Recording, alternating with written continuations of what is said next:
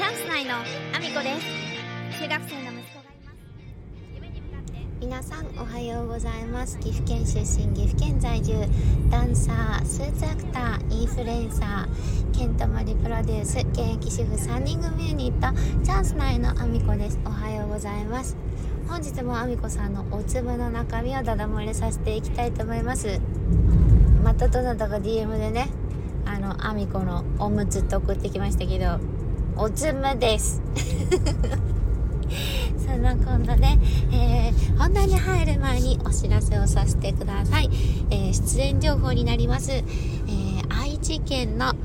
え名古屋市、えー、千草文化小劇場というところで10月25日名古屋市芸術奨励賞受賞記念公演素朴に出演させていただきます、えそして11月5日こちらも愛知県の名古屋市公会堂というところで恩返しという舞台に出演させていただきます。公演時間がまだ出ていないので、えー、後日、えー、出次第お知らせさせていただきます。ぜひチェックしていただけると嬉しいです、えー、そしてそして来年1月7日は岐阜県にあります各務原市というところで映画祭があります、え私はスタッフとして参加させていただいております。そして、え上映作品の中には私が出演させていただいてスタッフもさせていただいている作品が上演されます。ぜひチェックをお願いします、えー、そんなこんなで本題の方に移らせていただきたいと思うんですけども。あの今日はねちょっと車の中で配信させていただいてましてちょっと車の音が気になるかなとは思うんですけれども自分が今一番ねこう頭の中で整理したいという内容があったので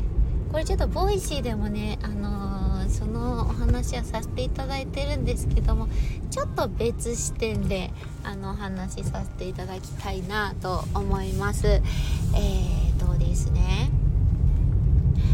今日あった出来事をそのままねあの翌日の Voicy の朝の Voicy 流すというのが私のあのスタンスなのであのあった出来事ほやほやでねお話をねちょっとさらっとさせていただくと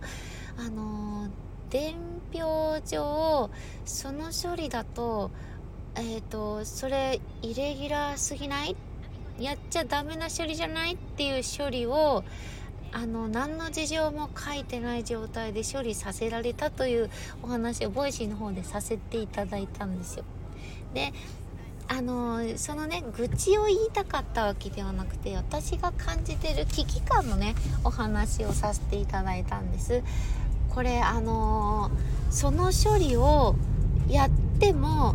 何がダメなのかわからないでそしてあのお客様にそのイレギュラーな対応をさせていただくのに対応するスタッフが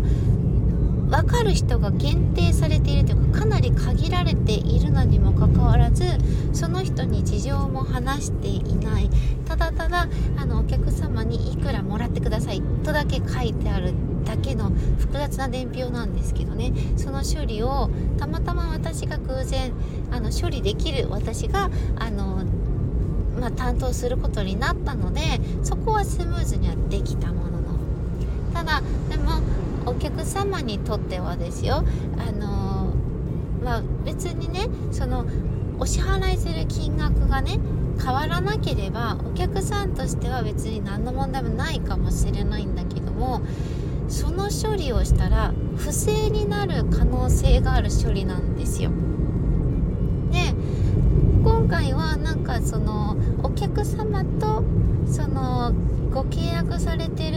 ところのねあのメーカーさんとお客様とでのお約束があってそれに合わせてその処理になったとはいえその処理をあのその言われたまましてたら私不正に加担してるじゃんっていう状態だったんですよ。であのそれをね本人に注意しても何が悪いかわからないっていう状態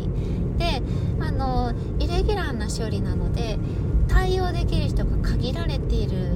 にもかかわらずお客様にあのこの担当が必ず処理するのでこの担当がいる時にご来店くださいというご説明をしてないんですよ。であの女は私はあの事情は聞いていない状態でただただ処理ができるからやったというだけの状態なんですけどこれねあのその件はちょっと Voicy であのその何て言うのかなイレギュラーな対応なのになんでお客様にそのイレギュラーな対応ができる人が誰かっていうの名前も伝えずにねあのその処理をお客さんの来店日に適当にお任せするのかとでそれに対しての危機感が全然ないっていうことをねお話しさせていただいたんですよね。で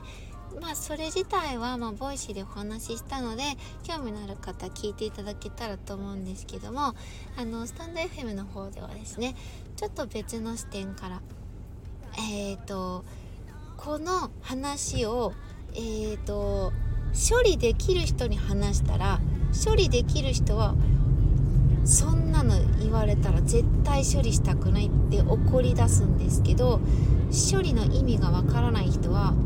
私がその危機感を感じていることが意味がわからないという状況に危機感があるんですね。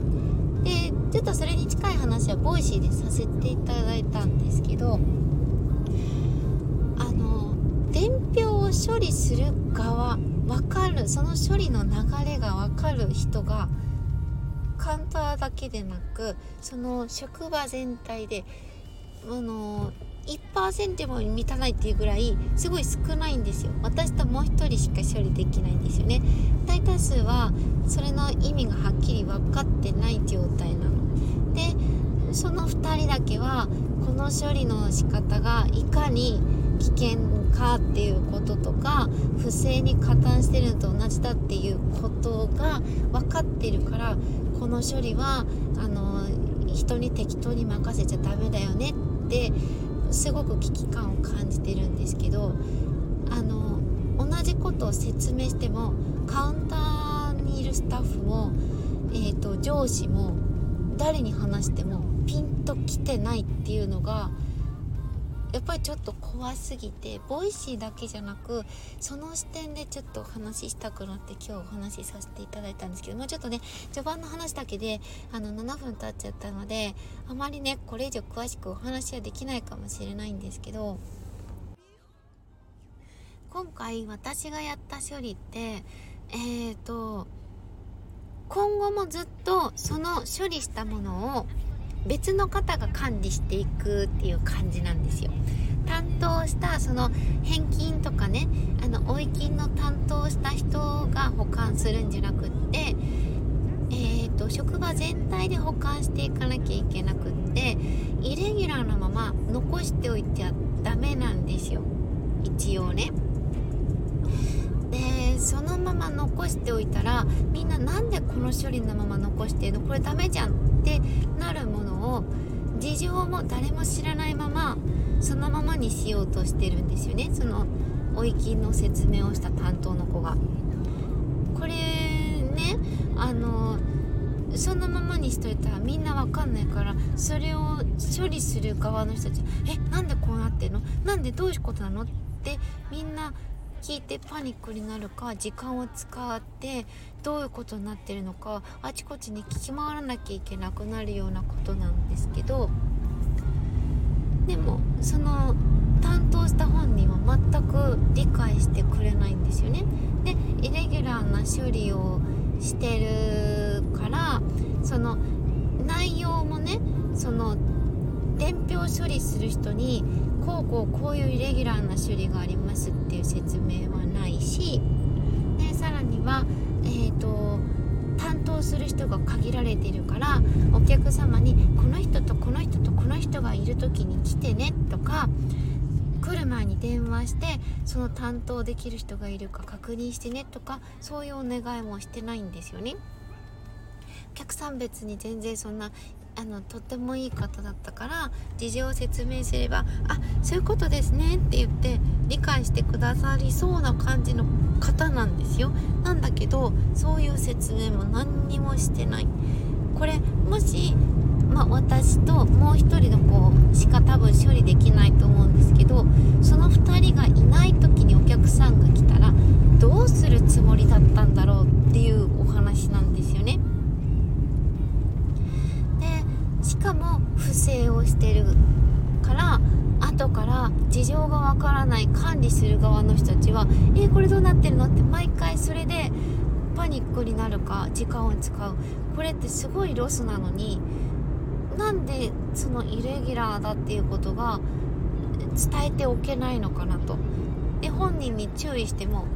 何がいけないのかわからない。で上司もピンときてない。でピンときてるのは処理する側だけ。これっておかしくないって思うんですけど分かってくれる人がその処理ができる子しか理解してくれなかったんですよ。その子はこんなの絶対やりたくないねでこれはイレギュラーなことを了承した本人以外が触るのはおかしな伝票だよねっていうことを言ってくれたんですけど他の人は「あそうなんですか？へえそうなんですね。へえ」とか私がその「この処理まずいよね」って言ってることに対して笑ってるんですよ。えー、なんかヒートアップしてる。何？それ？なんでそんな興奮してんの？みたいな感じのテンションで来るんですよね。全然危機感が伝わってないんですよ。自分が多分当事者になることがないから多分わからないと思うんですけどこれ私がいつまでもその店舗にいるって限らないしでもう一人の子もいつまでもいてくれてるとは限らないしいなくなっちゃったらどうするつもりなのかなって思ってるんですけどこれをあの上司に話してもピンとこないからあの今度ねそのもっと上の子に話をつけようと思ってるんですけどこれパートがやることなんですかね？もうこの最後の一言に尽きる。え？これはパートがやるお仕事の範疇ですか？っていう。もうあの最低賃金で働いているパートでね保証も大してないパートがやることですかとあのその一言が言いたくてえっ、ー、と12分使いました。すいません。あの危機は感じてるんですよ。危機感を非常に感じてるんですけど、えーと、陽気さは、えー、忘れないポジティブあみこさんでしたえっ、ー、と皆さん、えーと、あんまり気にしないでね頭の整理に使っていて、えーと、どうやって言ったらみんなに分かってもらえるの？っていうあのそのためだけにあの自分の中で頭を整理しておりますのであのなんか相談に乗ってあげなきゃとかえ何言ってるか分かんないやと思ってもあの全然そのままスルーしていただいて大丈夫なのでえっ、ー、と、えー、そんな悩みを抱えてるんだね。ほうぐらいでえっ、ー、と私の上司と同じくピンとこないままでいてもらって全然大丈夫です。頭の整理の回でした。そんなこんなで、えー、私の SNS のフォローよろしくお願いします。概要欄に一覧載せさせていただいてます。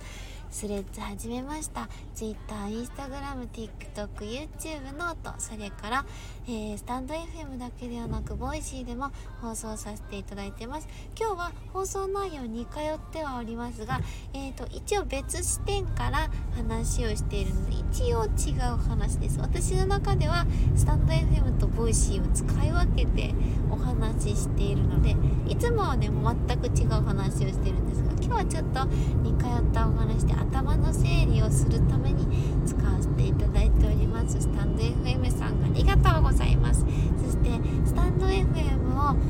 のアップルポッドキャストとかいろんなポッドキャストで聞かれてる方いらっしゃるようで本当にありがとうございます。謝です、えー、これからも、えー、こんな私の頭の整理の時間を聞いていただけたら嬉しいです。そんなこんなで今日も一日ご安全にいってらっしゃい。